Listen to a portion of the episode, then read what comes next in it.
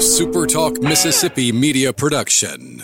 If you're feeling anxious about your investments with all the economic volatility and chaos in Washington, tune in to SuperTalk Jackson on Wednesdays from 9 to 10 a.m. and Sundays from 8:30 to 9:30 a.m. for Element Wealth Radio with Jeremy Nelson. Learn more at myelementwealth.com. You're listening to the Rebel Report podcast, where it's all Ole Miss all the time. Here's your host, Michael Borky.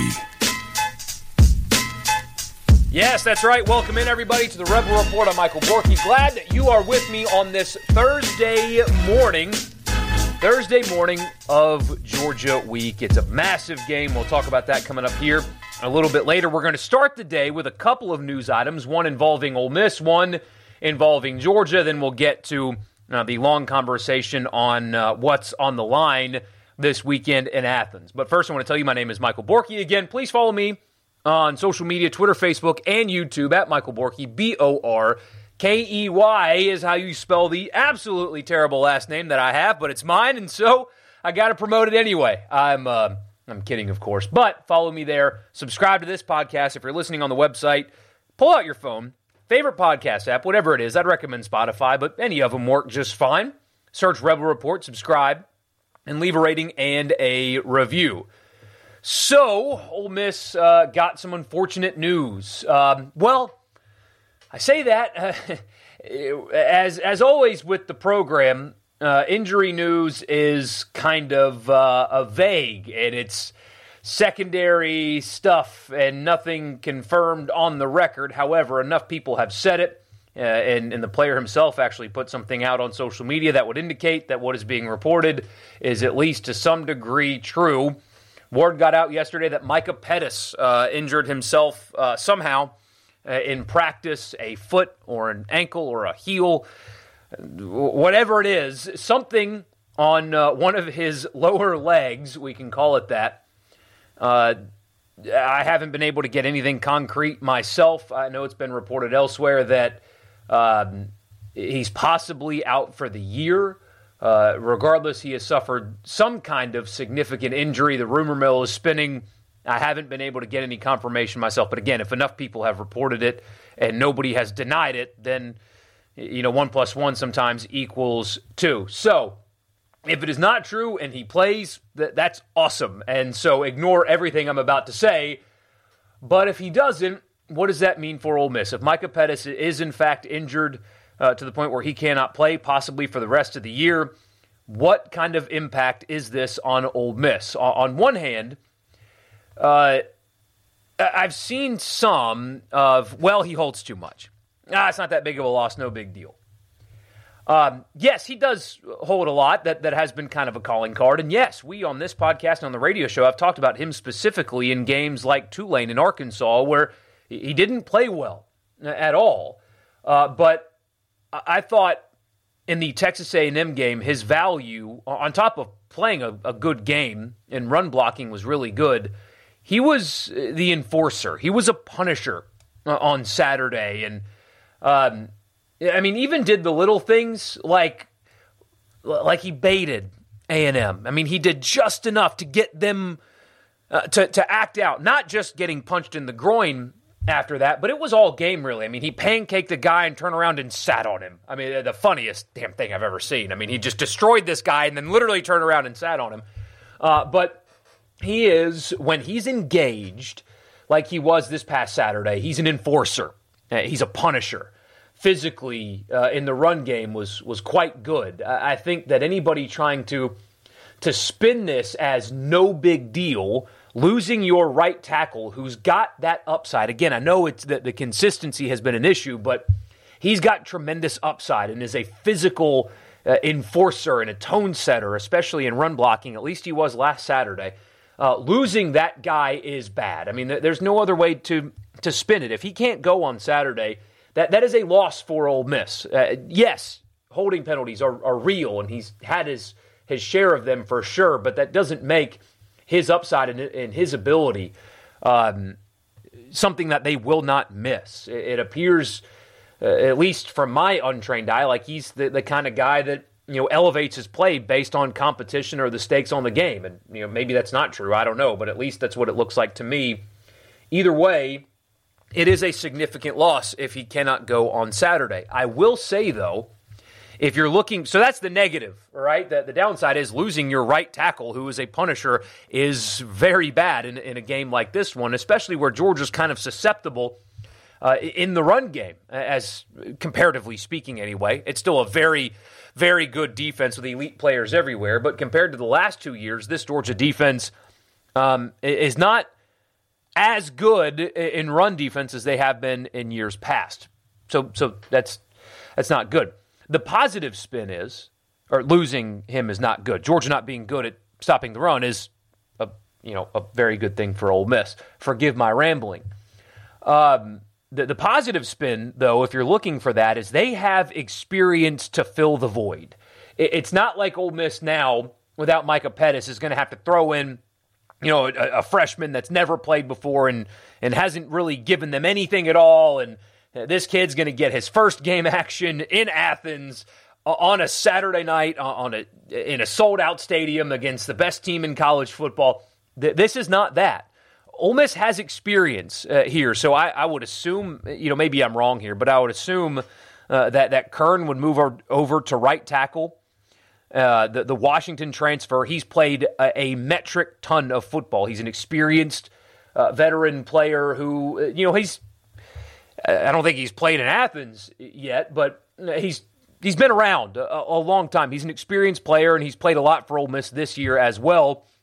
And I would assume Jayden Williams would assume uh, the left tackle spot that he held last season. I mean, so you're replacing Micah Pettus, uh, depending on how they want to do it, with somebody that either started for them last year or somebody that has, I mean, played a lot of college football, been around a long time uh, in the Division One ranks. So if any position could have, you know, taken an injury and been equipped to fill that void better than most, it is offensive tackle, considering how uh, they have amassed some depth there. Now, behind those two guys, I wonder what kind of rotation there will be, if there is one at all. Maybe those two guys play the entire game if they can, knock on wood for health.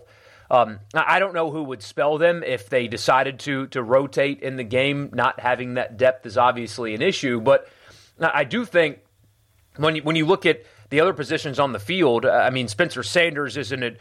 Uh, he's what played in 43 games in his career. So if Jackson Dart were to get hurt, again, knock on wood, hopefully that doesn't happen. Uh, at least you have a competent, capable backup. But what other position uh, would Ole Miss uh, be as equipped to weather an injury storm uh, quite like this one? I mean, you've got Bentley at running back, and Judkins was banged up earlier this year, and they survived okay. But um, a positive spin there is they are equipped, at least from a starting perspective, uh, to handle this uh, better than uh, they have in years past and, and, better than other positions on the field. They've got experience there to fill that void. Don't get me wrong, though, it's a big loss, but at least that they've got experience there uh, to, to be able to manage this as opposed to having to play somebody that um,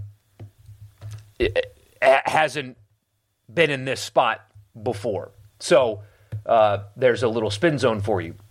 Other injury news. On the flip side, Georgia, Brock Bowers, their one of one tight end, elite level tight end, the best in the country, first round pick for sure. Uh, injured his ankle a few weeks ago. Uh, he is practicing this week. Uh, a Georgia player yesterday in their uh, in their press opportunity talked about how he was running at like 20 miles an hour or whatever. Kirby poured a little bit of cold water on that.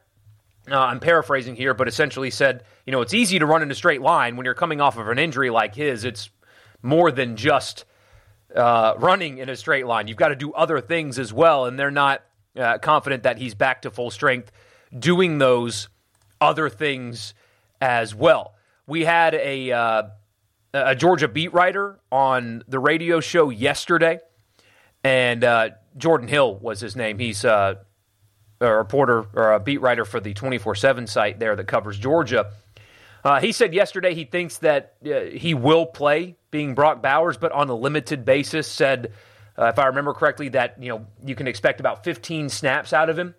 Which him taking any snaps at all is uh, is not good for Ole Miss. The guy is an elite player. Uh, I'm going to keep using this phrase. He's one of one uh, in college football at the tight end position. But if he does play and he's limited to 10 to 15 snaps, is is what I think Jordan Hill said to us, then that's better than the alternative of him being a full go and playing the entire game. So that's definitely something to keep an eye on. Is uh, his health and his availability because he is a, a great player. Ole Miss's chances to win this game go down with every snap that he is on the field. But if he's limited, uh, you would much rather that uh, than him being a uh, a full go for whatever that's worth to you. So those are the that's the injury news of the day. Also, here's a random stat of the day for you. I was looking some stuff up for the radio show today. Um, Ole Miss defensively. So Ole Miss has played the number 13 schedule in all of college football, uh, according to the ESPN FPI. For what it's worth, they say that their strength of record is uh, is number nine.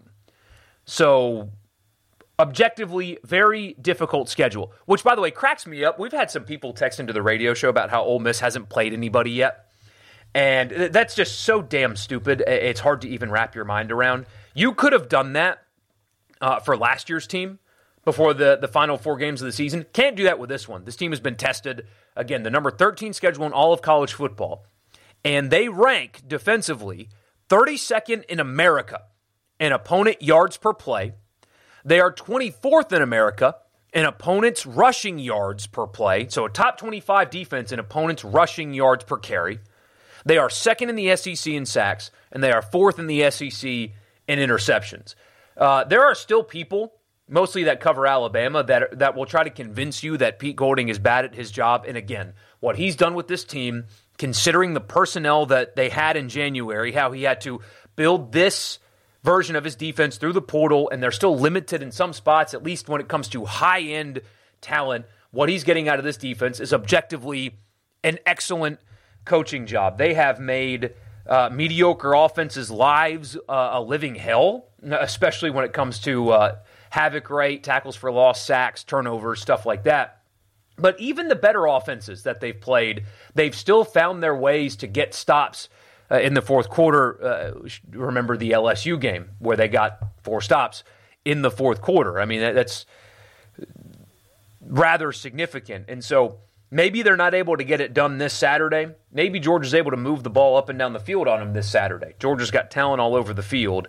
But those numbers are yet another reminder that uh, Ole Miss is in very good hands uh, defensively, and and if they can play, I mean, maybe they're not able to shut Georgia down. It's entirely possible that they can, but if you haven't seen a dramatic shift in how they are running their defense to this point in the season, then you are intentionally ignoring the obvious in front of you. So again, maybe they can't get it done this weekend. If they can't, that's okay, but those numbers really stood out to me on uh, how well coached uh, the, this uh, this Ole Miss defense is. So there's your uh, there's your random stat of the day. We'll get to the uh, the live chat here in one second. I do want to remind you that the podcast is brought to you by Advantage Business Systems. Check them out online. ABSMS.com. That's the website. If you're in the market for office technology and your business is located anywhere in Mississippi, anywhere in Mississippi, office tech, and you need it, ABSMS.com. That's the website. Tell them I sent you. You get a complimentary office technology assessment. So you tell them what you need and what your budget is, and they will find a solution for you on me. For all of your office technology needs, Advantage Business Systems, absms.com. The podcast is also, also brought to you by Priority One Bank. Let them make you their priority. With 16 locations here in Mississippi, there's likely one in your backyard. I told you last time we talked that I had to go to the bank to cash a check, and it went uh, very smoothly. Uh, the teller remembered my name. I didn't have my son uh, with me, but she still offered me a, uh, a sucker to give to him anyway. That's the kind of people that work at your local Priority One Bank location. They make you their priority with their online banking platform. It's a one stop shop. You don't need multiple apps to do everything you want to do with your money because Priority One Bank makes you their priority. Okay, here it is. This is live chat. Talked about what is on the line uh, this weekend. I thought it was a good conversation. It's been kind of a talking point this week of you know, how big this game is. What does it mean? What do they get with a win and stuff? And Uh, some people disagree with this line of thinking in this conversation, and, and some people do. So I thought it was a good talk. It's a long talk. And uh, here that is for you right now, talking about what is on the line this weekend for Ole Miss with, uh, with the live chat. Here that is now. Thank you for tuning in. I'll talk to you again here soon. I want to talk about that a, a little bit because what, what interests me about games are, you know, what's on the line. If you guys know me, especially uh, the, the way you know, we go about game week on the radio show. I like to name weekends and uh, because of what's on the line. What are the consequences and the benefits of of a win or the outcome of this game? And, and Ole Miss is at Georgia. Lane Kiffin this week in the press conference talked about it being a free shot. That's been a topic of conversation and was on the radio show today. And uh, the the other two guys disagree with me on on how I view this game and the consequences of a loss is more uh, of what I was focused on. What what does losing this game do uh, to Ole Miss? I think the winning part of it's obvious, but anyway, so there's a lot to discuss there. My name is Michael Borky. Please like the video, subscribe to the channel if you have not already. Also, if you're uh, watching this after it's over, please still comment. Leave a comment as well. I read those. I appreciate those. They do also help me a ton. So Let's start there, actually. I'll give you some of my thoughts and then we'll read your comments as we always do. Um, reward versus consequence of uh, of a football game is like I said, it's very interesting to me. And so the, the obvious, because you know, I, I, saw one of the the publications that covers Ole Miss put out there that this is the biggest game in program history, and uh, you know, frankly, I, I don't I don't believe that is true. And mostly because there is nothing now now hear me. There's nothing material gained from a win. The sec west is not on the line. A trip to atlanta is not on the line. This is not a win and make the playoff game. Now if you win this game it makes your argument for the playoff very very strong but you need help because the winner of ohio state michigan if they both show up to that game undefeated will make the playoff you assume the SEC champion, you should anyway, is going to make the playoff. If Texas runs the table, they're going to make the playoff. If Florida State runs the table, they're going to make the playoff. If Washington runs the table, wait a minute, that's five. So you get my point. You're going to need a lot of help, even with a win. So a program that has had games with the West on the line, and a program that, albeit it happened, you know, before my dad was born, uh, has won national championships before this cannot, to me, be the biggest game in program history, but it is the biggest opportunity since 2003 for sure. You can argue it's the biggest game since 03, but definitely the biggest opportunity in modern Ole Miss football. I mean, you, you would keep a, strong argument for making the college football playoff, obviously something that you haven't done. And it's rarefied air if you look at the number of teams that have made it. Playoff first happened in 2014 very few teams have actually made the thing. It's a very small percentage. So you would make an argument to be in that elite company. You would be the team that would slay the giant that is Georgia, the gold standard of football. It, would help you with national recognition. Uh, that the college football world would be buzzing about you and your program. I assume NIL donations uh, would would flow in after that. All of those things are true, but materially, the the win itself doesn't give you anything in terms of the outcome of the season, if that makes sense. Yes, it would be a big deal. You would get national attention. You would get notoriety. You you could use it to, to help you with recruiting. You could use it to help you fundraise. All of that is very true. But I'm talking about in terms of the outcome of the season, nothing is gained on Saturday in that regard. Uh, but that's not to take away the the importance uh, of the win. It would be massive. It, w- it would be defining in, in so many different ways uh, for Ole Miss football. Here's where where I differ from some people, and here's where I differed from the guys on the radio show. If you say things like, if you talk about program direction and re- recruiting benefit and history and it would be an all-time great win and those kind of things. And uh, again, all that is very, very true.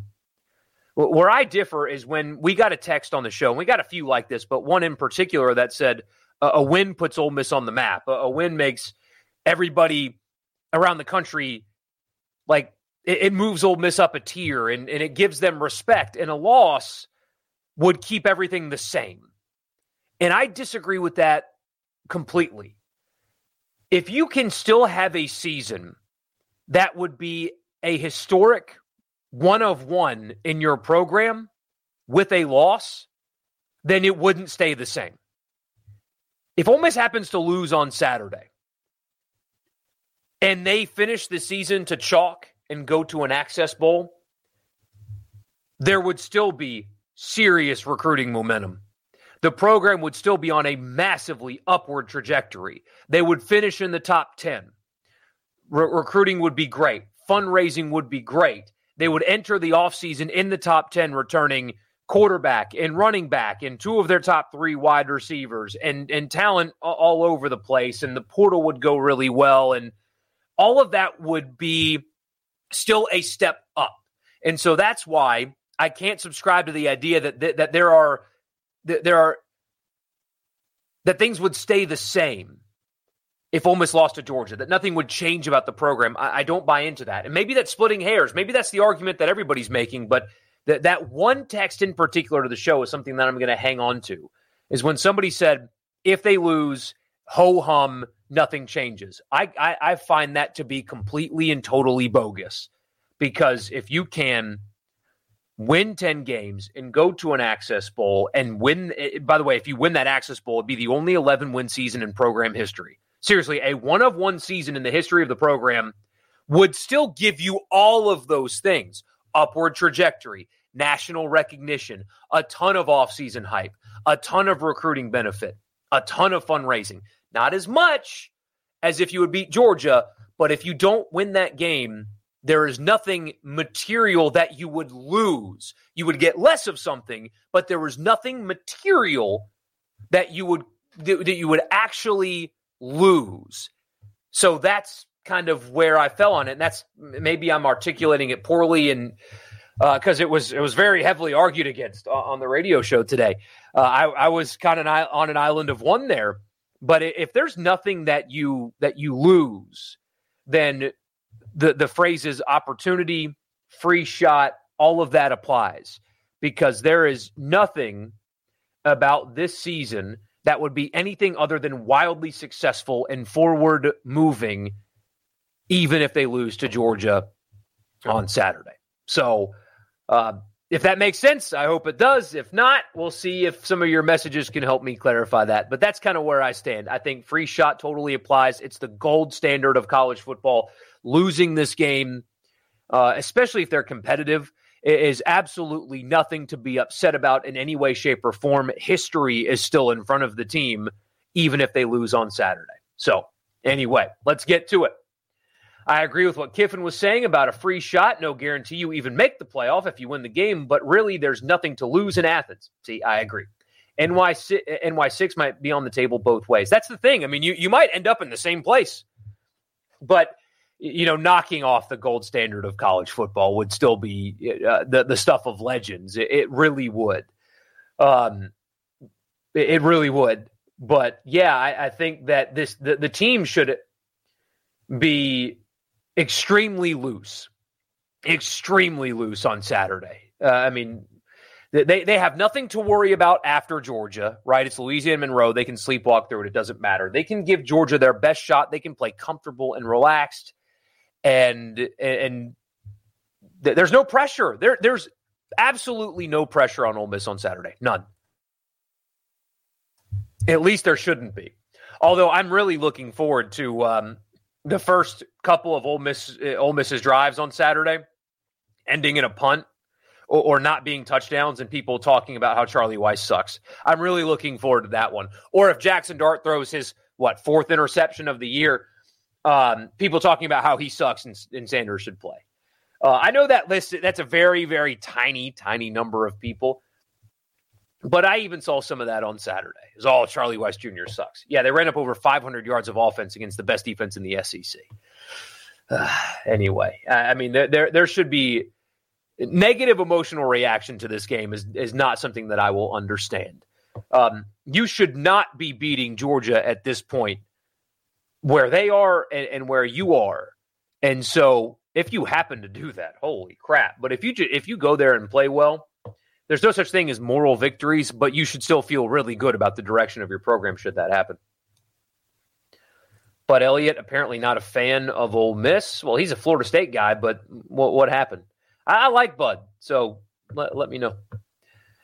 Tennessee will be rooting for Ole Miss too. A win at Missouri and an Ole Miss W make the de facto East title game in Knoxville next week. Absolutely, yeah. Tennessee fans have got to be rooting for Lane Kiffin on Saturday. Imagine that. Georgia ranks 114 in red zone defense this year. Also, their rushing defense. Now, now, don't kid yourself. It's still Georgia. It's still that defense. It's still those players. It's still Kirby Smart. They're still really, really good uh, on that side of the ball, but they are more susceptible to the run than they have been in years past. I mean, Missouri, Missouri's pretty good up front. They have a good little back. Uh, they're schemed well, but I, I, I wouldn't trade Ole Miss's backs and quarterback or, or scheme for Missouri's. And they were able to have success running against Georgia. They're still very, very good. They're still, I mean, five stars everywhere, but they are not as dominant uh, stopping the run as they have been the last couple of years. And the statistics, uh, they do bear that out. Losing to Georgia knocks you down a few spots, but winning your last two puts you back in the top 10 for an Access Bowl, and then all the momentum in the world going into next year. It's obvious by tonight's rankings that the committee will not punish too harshly for a loss at Georgia. I agree. Ole Miss has everything to gain and nothing to lose, you say. Lane is doing the thing he should have done versus Alabama give no bulletin board material for their head coach.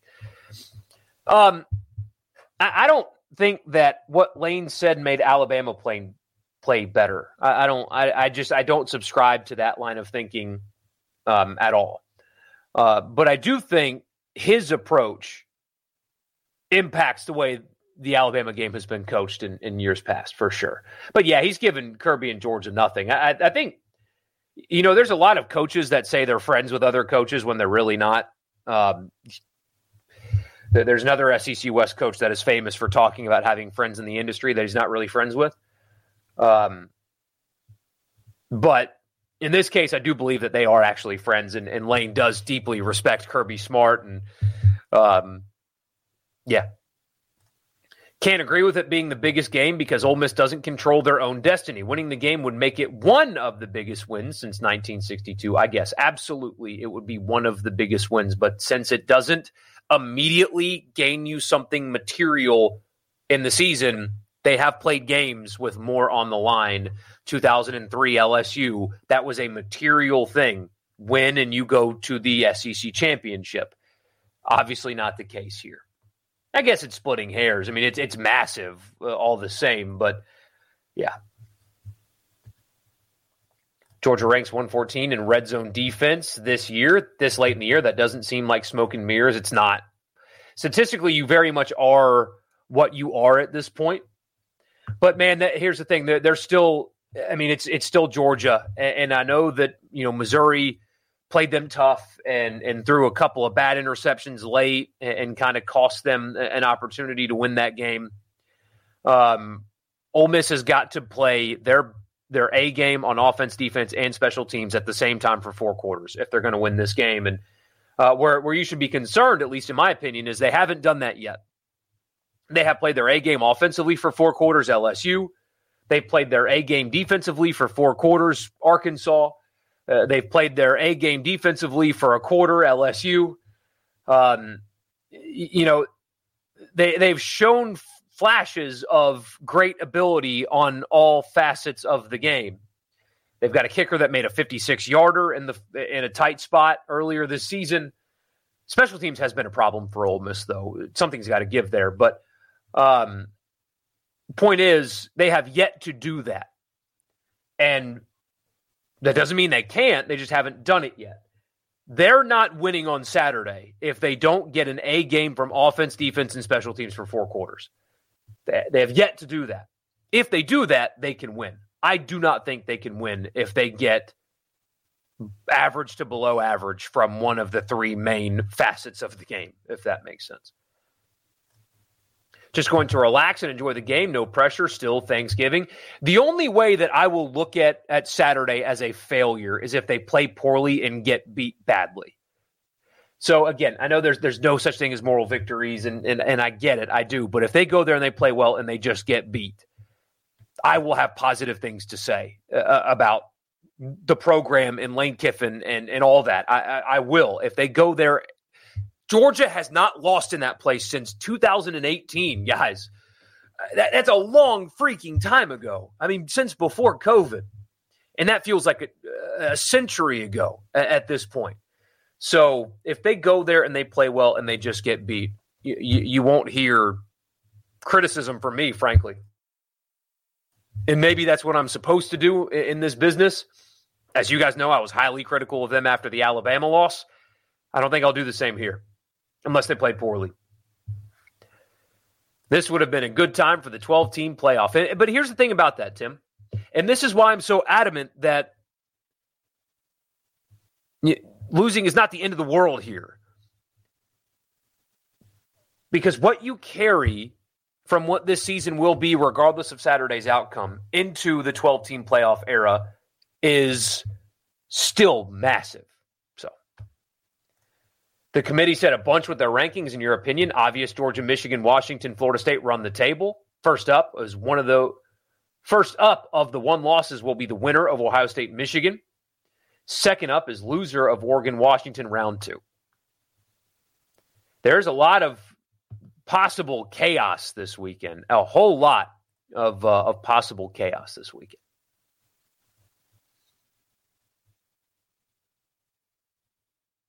Even in 23 and 20 or 2003 and 2015, if Ole Miss wins the SEC, they probably aren't in the playoff. Maybe 2015 is a four seed, but Bama was 11 and one, and I think the committee would just go Bama bias. Lost to Memphis too, probably so. Did I see what Bud Elliott said? No, I didn't. So I'm glad you're clarifying that for me. If Ole Miss beat Georgia, then he'd put them into his top 12. Yeah, well, they belong there right now, regardless of uh, of what he says there. Texas is third up of one of the one losses. Bama will jump into that slot if beating Georgia, regardless of loss to Texas. They'll have wins over Tennessee and Georgia and Ole Miss. And Tennessee, or excuse me, and Texas only has a win over Alabama. Yep. Next year, Ole Miss will be sitting pretty at the 10 spot. Yeah, I mean, that's going into next year, the momentum returning quarterback and, and running back. And, and as I understand it, Watkins would be back and Wade would be back. And I mean, they, they would be, I mean, going into next year, Ole Miss would have the best backfield, including quarterback, returning in college football. Losing Saturday doesn't change that. But anyway, the committee proved last year with final rankings head to head doesn't matter if a team is thought to be a better team despite that head to head. Texas versus Bama last year, Bama ranked higher in final poll. Very good. Yeah. Very good point.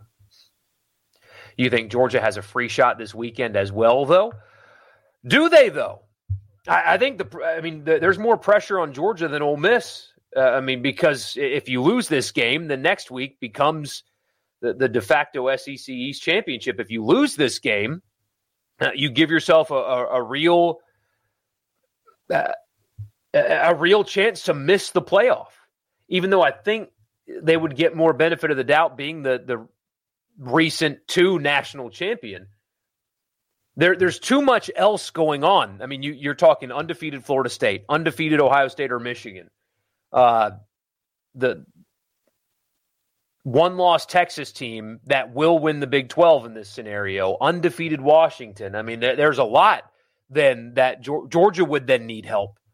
Uh, I think in that case, I mean, maybe not because actually, as I talk through it, that's kind of stupid because they can win the SEC at, at well, they'd be 12 and 1 at that point. They'd still get in.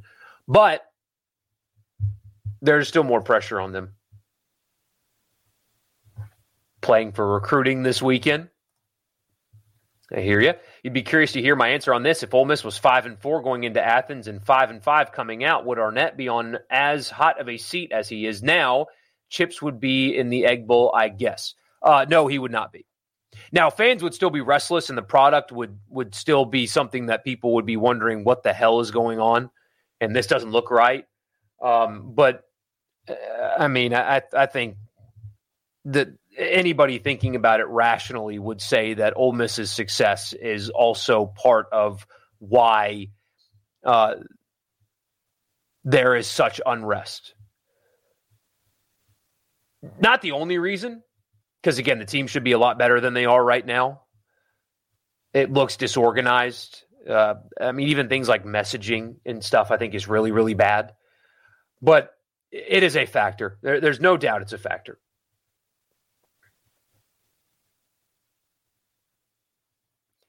On Neil's podcast today, he said he's, quote, heard of two names that were mentioned for the possible open state job, end quote. Not that he's reporting it. One is really Willie Fritz. That would make a lot of sense.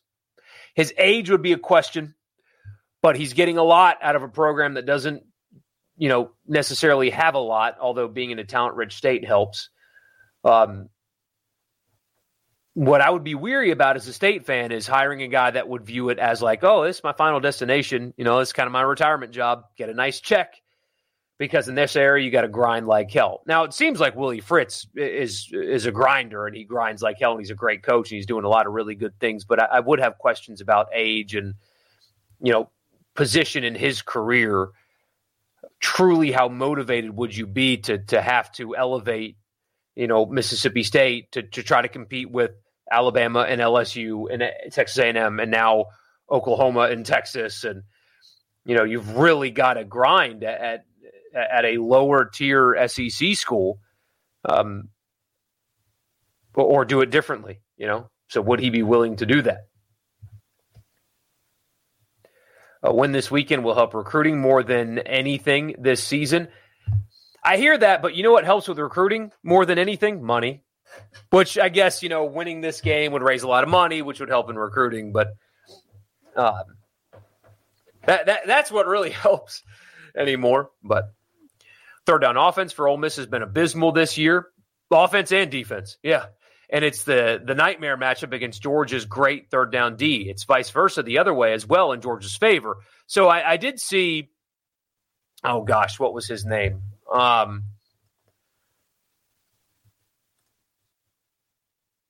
Uh, I got to pull it up. The advanced stats guy. Uh, he put the he puts the charts out every week that are really really good. Uh, Parker Fleming, thank you. Parker Fleming did point out though, uh, Stats War on uh, on Twitter. He's the guy that does all the advanced uh, stats. He thinks that this game is going to be really really close on Saturday for what it's worth. But uh, he did point out Ole Miss's success rate on first down um, benefits them because Georgia's success rate on first down on defense is not uh, very good. So it's uh, an interesting little dynamic there. Ole Miss really bad on third down. Georgia's really good on third down. Ole Miss really good on first down. Georgia not very good on first down. That's a weird uh, thing that that has happened here you know, with these two teams. With these two teams.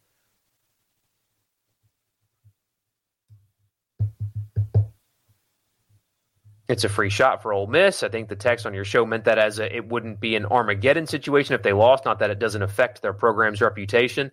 Yeah, I, I just, you know, kind of beating a dead horse with this, but th- this season would not be status quo. It wouldn't be the same. It would be very, very different. Uh, it would be historic if it goes to chalk, and and that to me is still recruiting momentum program status, national recognition, all of that is still going up. Maybe just not as high, maybe not as fast or whatever, but it but it wouldn't it wouldn't be doing this. This season would not be doing this. And it, for those of you listening to the podcast, it, my, my, I've got my arm flat here on the screen. It would still be going in an upward uh, direction. But anyway, not to beat a dead horse, but think of it this. Think if this was, gosh, I can't read tonight. What the hell, man?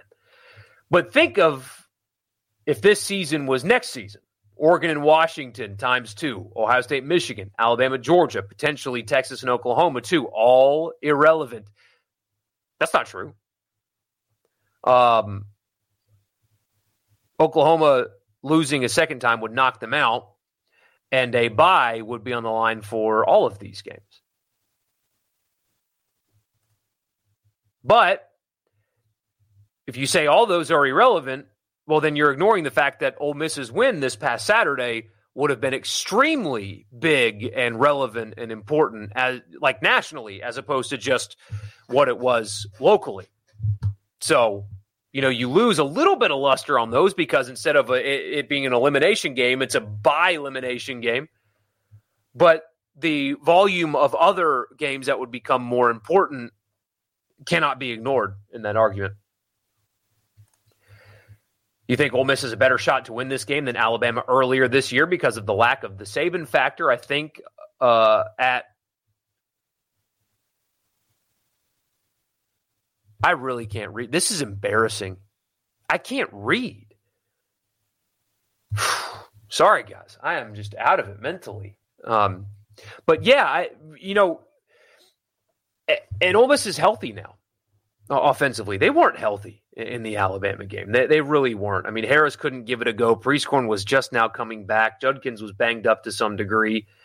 Uh, they're, they're healthy now. And you see what a difference Tre Harris can, can make to that offense. He really opens up so much uh, with, with the gravity that he's going to command from Georgia. So, do I think Georgia will be kind of tight? No, I don't. Uh, I do not think they will be tight in any way. Kirby's got the. I mean, they're a machine now. That, that, that doesn't mean that they can't lose. They could have last weekend, but no, I don't expect Georgia to be tight. I mean, th- th- this is a group of guys that has played in too many big games, um, and this is a coach that has played and, and won too many recent big games to to have any level of tightness in this game uh, at all. Georgia losing this game isn't too bad for them because they probably have to win out to be in the playoff anyway. So I don't know if a 12 and 1 title game loser gets in this year. Probably not. Probably not. 31 13 Ole Miss, you say? I don't think Ole Miss's defense can hold Georgia to 13 points, but hey, man, yeah, I am far more likely to be long, wrong than right when it comes to uh, score predictions. So you feel that Georgia has to win and Ole Miss just needs to go see what happens. They lose and it's still likely 10 and 2 in an access bowl. What if Georgia beats Ole Miss 45 to nothing? That that's a, a totally uh, different conversation. Do I think Lane will treat this game like Texas Tech if Ole Miss gets down early? He shouldn't uh, at all because the the team has shown him the ability to stay in games if things aren't going well for them early. I think that would be a really stupid uh, thing for him to do. I don't expect him to do it that way. He hasn't even even in the Alabama game this year. He didn't show you that that, that is still a thing uh, that that he uh, will do. Georgia will be there ready to play, but Ole Miss will be there to knock off Goliath. That is exactly what Georgia is. Can Ole Miss play a full four quarters? Um, there's your nine and a half million dollar question, right? I mean, that, that's there's your question. Can they? I mean, you would think they can. Will they? That might be the difference in winning and losing. If Ole Miss gets smoked and looked out and looks outmatched and outcoached, do the quote Lane can't win the big game questions pop back up? LSU isn't the one it was five weeks ago. Um, no, I mean not for me. I, I think that expecting uh, expecting Ole Miss in the state that they were in um, in August, for example, and the expectations in August uh, to go to a place that nobody has won since 2018 and and win, or, and even not play well is not something that should should bring those kind of conversations up. But if they do look like overmatched and outcoached and, and poor, then the criticism that follows would be just but I don't know if it's can't win the big game. I mean that I still think the LSU win is extremely valuable, um, even if even if you don't. Um, but man, they've they have four wins this year when they were tighter down in the fourth quarter. I, I, think that that speaks directly to, to coaching and, and also to team leadership. But no, I don't think that would be fair, even if they don't play close. What if Ole Miss beats Georgia 45 24? Then you're talking about their playoff resume. You just want a complete game from the Rebels. What's crazy is they're in this position and haven't given you one yet. It's a mark of a very mature team. We talk about that a lot, but that that's the mark of a really mature team that they're able to find ways to win um, in different ways every week. Georgia has gotten down early to South Carolina, Florida, and Missouri. Ole Miss is great at scripting early. Yeah, they are. Um, the, Georgia has struggled in the first quarter. I mean, basically all season, absent the Kentucky game. It is something.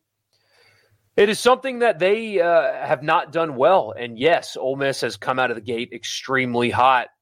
I mean, it's like Lane Kiffin's calling card there. The, the first couple of drives are going to be really interesting in that regard. If the O line plays like they played last weekend, they will have a chance to win for sure. They did well last Saturday. I mean that that statistically anyway uh, was the best defensive front and the best defense in the SEC that, that that they played last week, and they put up over 500 yards of offense. So, yeah. If it's a three point game going into the fourth, what are we thinking? Uh, I think that in that scenario, Ole Miss wins. How about that? There you go. There's something for you. Yeah, I think that Ole Miss would win a game.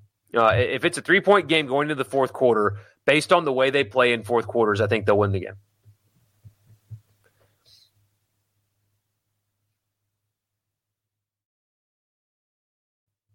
What are they going to do in Michigan? Uh, send them to the moon, hopefully, but probably nothing.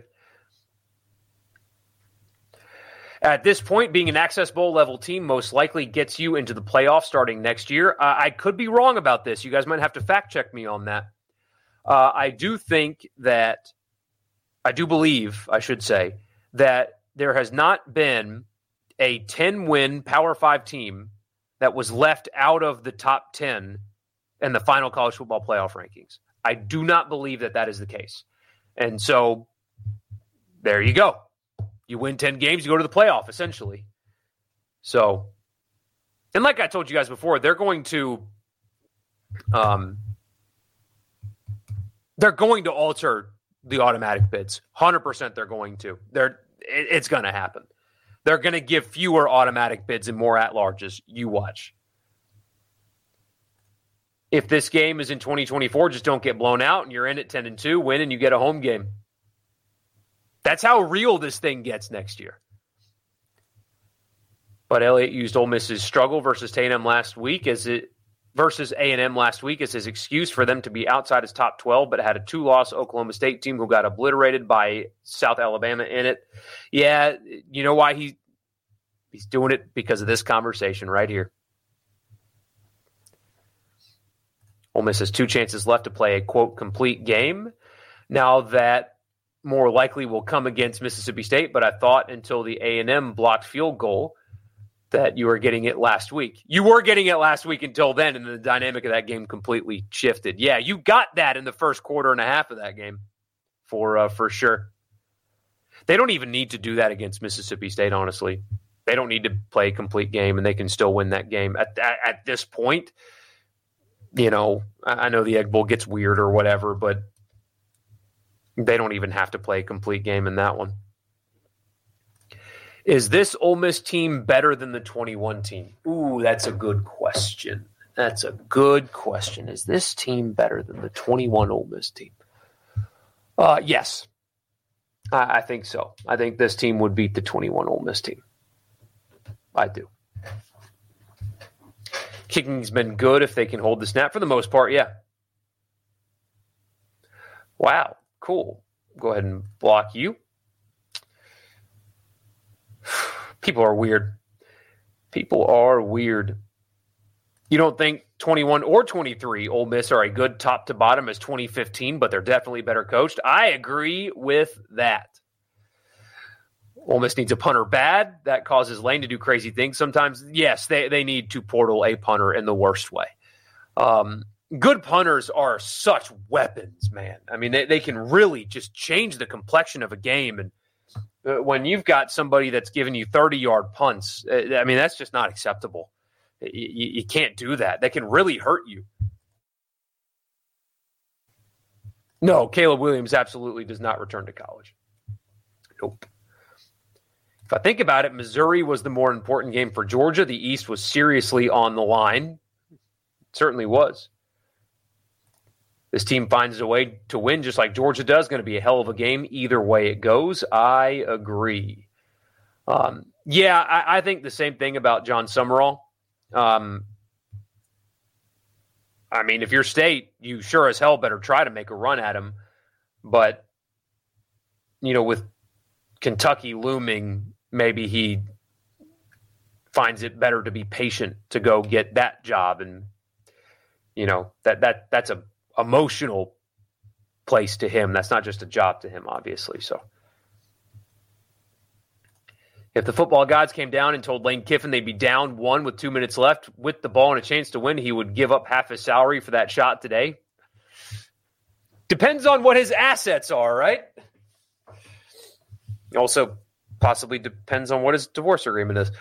Anyway, the Mississippi State coaching situation seems like a huge opportunity to lock in the in-state recruiting for Ole Miss. That's already happening.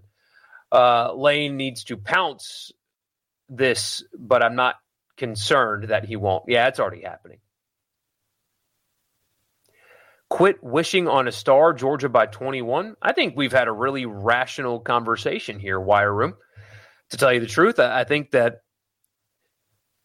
everybody here understands what a tall task it is for Ole Miss. But it, but if you think that there is absolutely no shot uh, for them in this game, you are um, actually doing the wishing on a star. Not us, but appreciate you being here. Please like the video. Looks like Stonka Burnside visited Oxford today. Ole Miss looking to have another AJ Brown type commitment coming soon, likely. Oh no, there Ole Miss is not even in the mix. It's just uh, Illinois and A and M. No, he's. Uh, yeah, that would be a hard pill for state fans to swallow. Having another elite receiver go to Ole Miss would that would that would be tough. That would be tough. People forget the preseason win total for Ole Miss was seven point five. Yeah, that was the expectations going into this season. So I, I picked them to go over, as did most people. But yeah, yeah. Isn't it nice to have this problem for a change? Yeah, I mean that, that but that's and it's not just about Lane Kiffin. Now he's a major part of it, no doubt. But if Lane Kiffin didn't have the financial buy-in from fans and from the school, this wouldn't be happening. I'm not just saying that to gas you you Ole Miss fans up, but it's true. If if Ole Miss fans were not as bought in on the NIL front as they are, and if the administration did not have the uh, "we'll give you whatever you want, just win" mentality, this wouldn't be happening. So it's not just obviously Lane's a massive, massive part of it. Of course he is. He's the coach. I mean, he's the one that is leading the team to these wins. But it's not just him that is causing this to happen. That there's total buy-in around him, and that is what is leading to this as well. This will be the first game you've watched for Ole Miss that you won't have any emotion about outside a close game towards the end. I've actually heard that from a few people that it's more of just like, hey, uh, I'm going to pour a whiskey and watch the game. And if they're playing well, I'm going to get into it. And if they get beat, all right, just go win the Egg Bowl and I'll book my tickets to Miami. I mean, I've, heard that from a lot of Ole Miss fans. Somebody said, I believe. Don't do that. Don't do the I believe thing. We did it in high school uh, when we played Burns and they kicked our ass. Don't, don't do the don't do the we believe thing. No, ask a Mississippi State fan what that leads to. The line of this game was 20 and a half in the offseason. Wow, I did not know that. Yeah, it's down to 10, 10 and a half now. If Ole Miss wins, what will they be ranked? Ooh. They'd be behind Ohio State, Michigan, and Washington, and Florida State. They'd be five. I believe the undefeated teams remaining would be ahead of them, right? Ohio State, Michigan undefeated, Washington undefeated, Florida State undefeated. They they would be Ohio State, Michigan, Washington, Florida State. They'd be number five.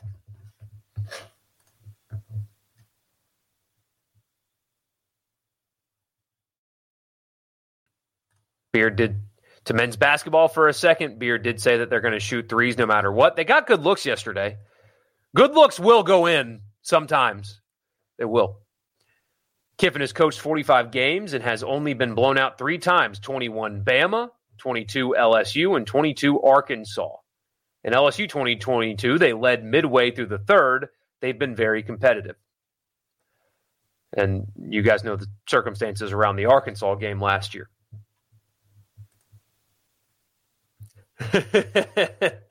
Ole Miss will win the game. Borky, 8.34 p.m. Central Time. Write it down. No, no, no, no, no, no. Clip that, though. That could be used against me later.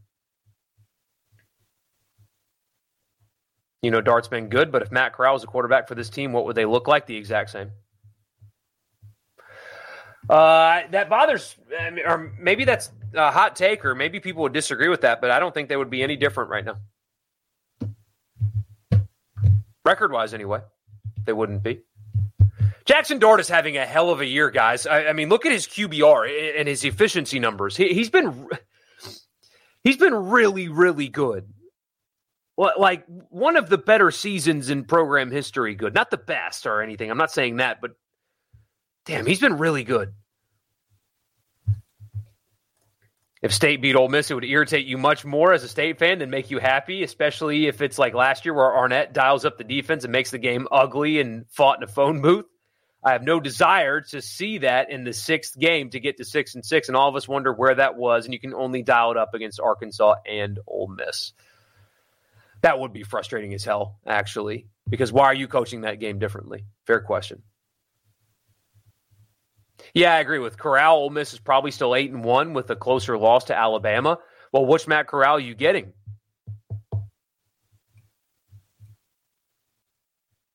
Because even in 21, I mean, Ole Miss was winning games on defense in the back half of 21, especially after he got hurt and, and couldn't be as productive. Um, I mean, he was exceptional. Don't get me wrong. I just I, I think that people are downplaying the year that Dart's having right now.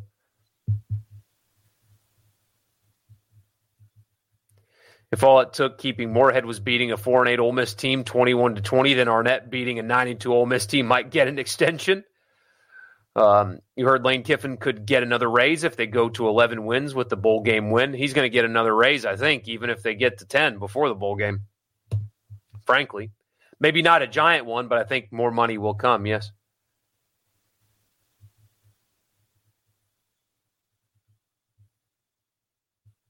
Zach Arnett's just so lost looking on the sidelines. Yeah, man. I mean, you could really notice that uh, against Kentucky. I mean, it, the the microphone on his headset is up on top of his head.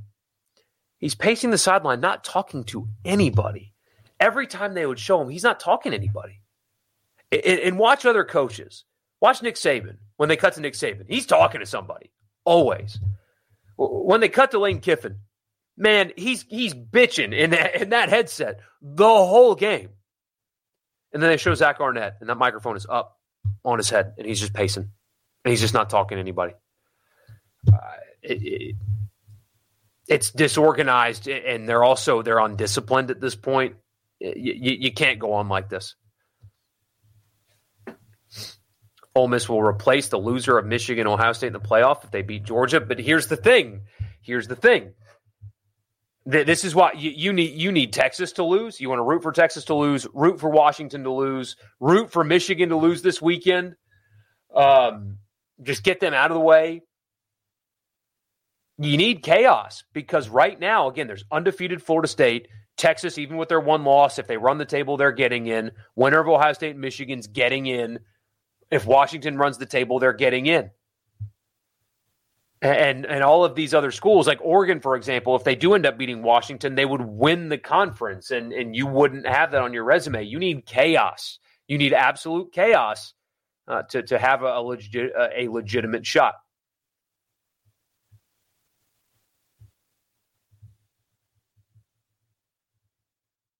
Great show man. Thanks for the content. Appreciate you. Glad uh, glad you are glad you are here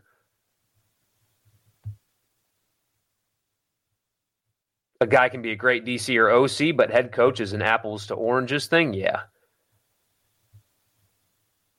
But I agree with this. I, I mean, he, he's not the same guy. It, it does. I think Chase is right that that he's had a personality shift. He doesn't seem like the same guy anymore. It's very bizarre. Does A&M fire Jimbo after this season? Not if you believe. Uh, let's see. I saved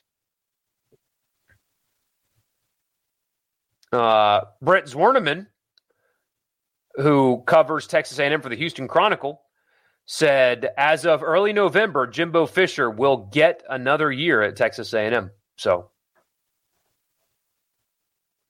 thoughts on LSU's finish to the year, probably beating A&M in Florida to get to nine and three. Wonder what the status of Brian Kelly will be. Restless will be the status, not hot seat or anything, but restless for uh, for sure.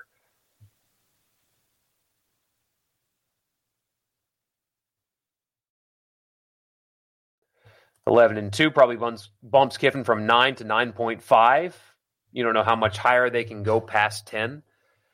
Uh, hell, if he wins 11 games, then I, I wouldn't be surprised if they got all the way up to 10. That'd be the first time in program history. I mean, that that is so significant. But anyway, I got to run, guys. Appreciate you so much. We'll be back Thursday. 100%. Uh, absolutely, we'll be back Thursday. There's no Halloween. There's nothing going on. Thursday night, 745, 745 sharp on uh, on Thursday night. We'll, we'll give our last thoughts uh, going into the weekend. Uh, see you guys then. Thank you. Uh, like the video, all that stuff, and I'll talk to you again on Thursday. A SuperTalk Mississippi media production.